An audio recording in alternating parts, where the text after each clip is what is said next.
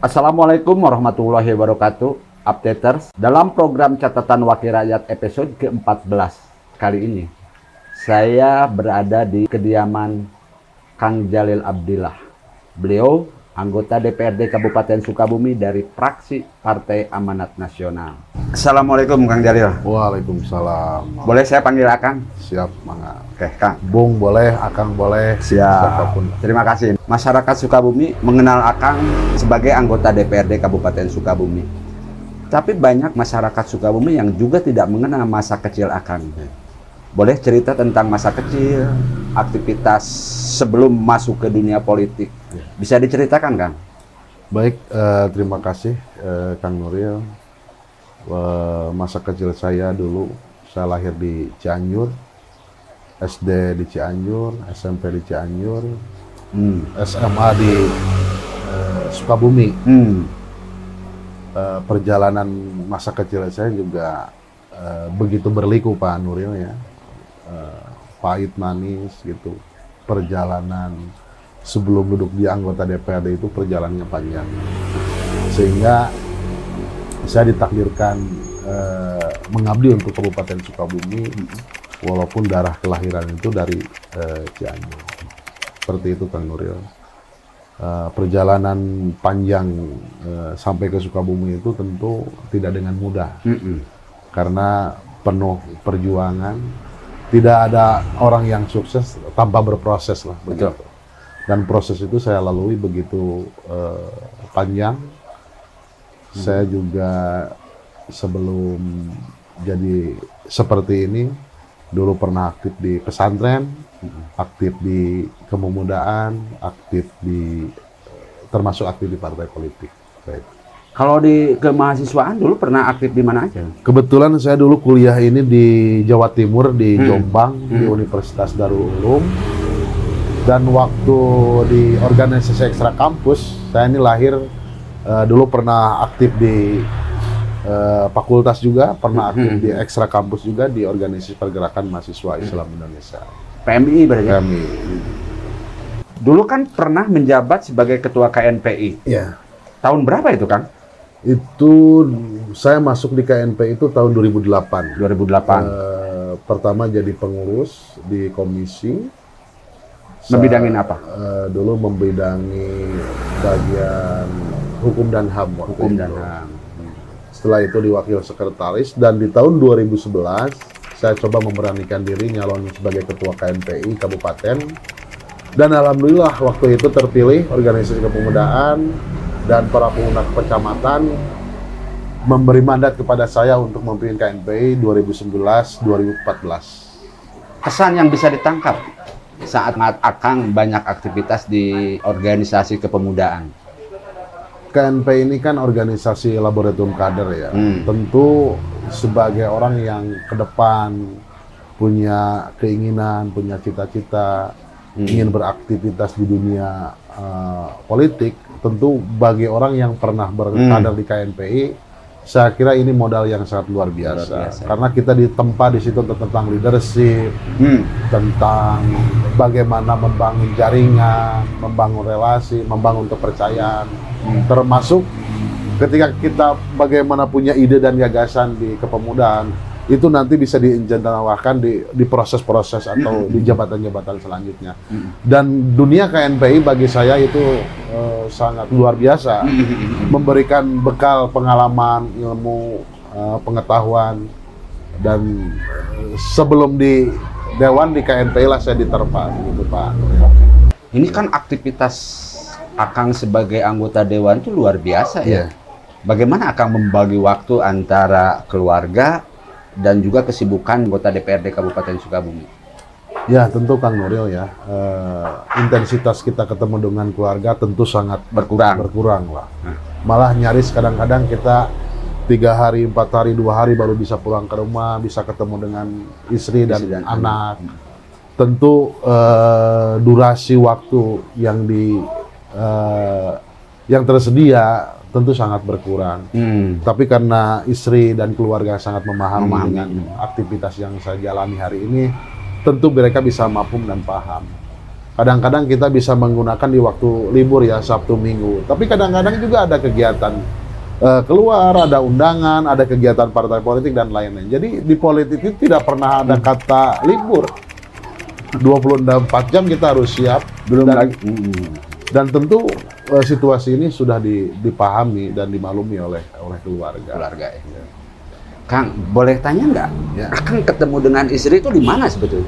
Sebenarnya dulu ini juga di proses politik lah. Hmm. Dulu waktu saya pesantren di Samsul Ulum Gunung Puyuh, eh, saya aktif di KNPI gitu kan. Dan di situlah kita bisa ketemu dengan calon istri. Calon istri ya. Calon istri. Kalau nikah dengan istri tahun berapa, Kang? Persisnya Pak Nuril 2010 saya nikah 2010. dengan istri eh, dan hari ini sudah menginjak 12 tahun usia pernikahan. Saya dikaruniai satu orang anak. Konon katanya kabar yang sampai ke saya selain dulu se- selama aktif di KNPI terus terjun ke dunia politik, Ya. Akang tuh punya aktivitas terutama berwira swasta di bidang pertanian. Iya. Iya Pak Nuril, eh, bertani itu saya sudah geluti di 8 tahun yang lalu. Saya Artinya ketika se- setelah menikah ya, baru setelah menikah. menikah, Mhm. saya menikah 2010. 2012 itu saya sudah sudah bertani. Bertani. Kebetulan saya bertani di komoditas pala. Mm. Kenapa pala? Karena eh, saya lihat geografis wilayah yang Mhm. saya tempati hari ini. Mm. Iya, jadi emang eh, pala ini bisa tumbuh dan produktif di atas ketinggian 200 sampai 700. 700 meter. Nah, Desa Girija itu kan curahnya juga cukup tinggi. Curah hujannya ya? Iya, curah hujannya cukup tinggi sehingga bertani pala itu juga sangat kompetitif bagi pendapatan warga eh, sekitar termasuk saya juga hari ini sudah hampir menanam pohon pala itu hampir 500 pohon Mm-mm. dan sekarang sudah eh, belajar berbuah dan dari buah pala itu juga kita bisa menghidupi kebutuhan-kebutuhan anak dan keluarga keluarga. ya. Dan apa ya kebetulan kampung ini nyaman juga kampung Palasari. Oh, sesuai dengan nama sesuai kampungnya. dengan nama kampung kenapa orang tua masa lalu menamakan kampung ini Palasari ternyata eh, Ada di kampung inilah tumbuh suburnya pala. Dan hari ini saya juga dulu ketika dengan Pak Kades sebelumnya sempat buat percontohan desa pala di desa Girijaya ini. Karena dengan pala dua tiga pohon setiap rumah itu mereka bisa menyekolahkan anak. Hmm. dengan pohon pala dua tiga pohon sampai lima pohon mereka kalau po palanya produktif itu mereka bisa menyekolahkan anak-anaknya. Sampai ya katakanlah buat jajan anak-anaknya itu tidak sulit. Sementara pala di desa ini juga pertumbuhannya dan produktivitasnya sangat luar biasa. Karena kan pala bisa tumbuh di mana saja tapi ketika berbuah itu ada syarat eh, khusus, yang Khusus yang- diperlukan kaitan dengan persoalan ketinggian di atas permukaan laut tadi. Menjabat sebagai anggota DPRD Kabupaten Sukabumi sudah memasuki usia ketiga tahun. Iya. Punya pengalaman menarik kan selama menjadi anggota DPRD? Ya, eh, tentu saya kira banyak pengalaman yang eh, kita bisa eh, rasakan selama tiga tahun menjabat sebagai anggota DPRD. Kalau DPRD itu di demo biasa lah ya Hmm, gitu. ya. Orang menyampaikan aspirasi ke gedung DPRD, ke kantor kita, kadang ke rumah itu biasa. Dan yang menariknya ketika ini bicara tentang pilkada serentak. Mm-mm. Dulu eh, dengan pilkada serentak tahap pertama, begitu hiruk pikuknya Mm-mm. pres, apa penyelenggaraan pilkada serentak itu dan kita sering di demo tuh Mm-mm. dengan calon-calon yang kalah Mm-mm. atau calon-calon yang tidak puas termasuk para pendukungnya. Mm-mm. Nah, dan akar persoalannya sebenarnya sederhana. Bayangkan saja dalam sebuah kompetisi panitianya ada, tapi pengawasnya tidak ada. Oh kita aja di pemilu legislatif ada KPU-nya, ada, Ada Bawaslu. Sementara di Pilkades panitia pelaksanaan Pilkadesnya ada, tapi panitia pengawas Pilkadesnya tidak ada. Nah, sehingga itulah yang melatar belakangi khususnya saya sepribadi yang begitu eh, jor-joran ingin menggolkan perda tentang Pilkades. Dan alhamdulillah di 2021 kita melahirkan perda yang paling tidak bisa mengayomi lah, mengayomi sebagai sebuah payung bagaimana persoalan-persoalan pilkades di periode sebelumnya itu bisa dijawab dengan perda itu. Dan lahirlah Perda nomor 6 2021 tentang Dan pilkades. pilkades. Di situ mengatur tentang bagaimana eh, yang namanya calon kepala desa dan bagaimana di situ diatur juga setiap kontestasi ini juga diawasi Mm-mm. oleh panitia yang namanya panitia pengawas pilkades.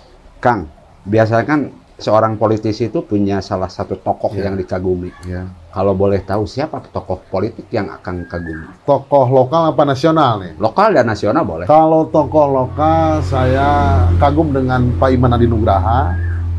Beliau eh, begitu berjasa lah Mm-mm. eh, membentuk saya sampai hari ini. Dan hari ini Jalil lahir itu juga berkat eh, dan tangan dingin beliau. Dan beliaulah yang jadi panutan untuk di kabupaten. Kalau nasional? Kalau nasional saya kira hari ini saya jujur, walaupun partai saya juga belum mendukung siapa ke depan, Mm-mm.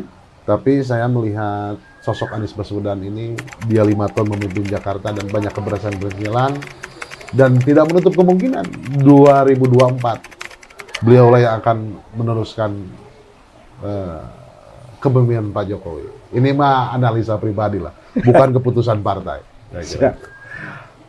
Oke Kang, Ya. terima kasih atas bincang-bincangnya, updaters.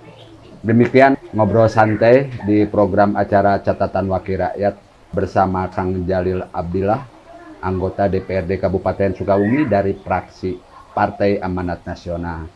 Terima kasih, sampai jumpa.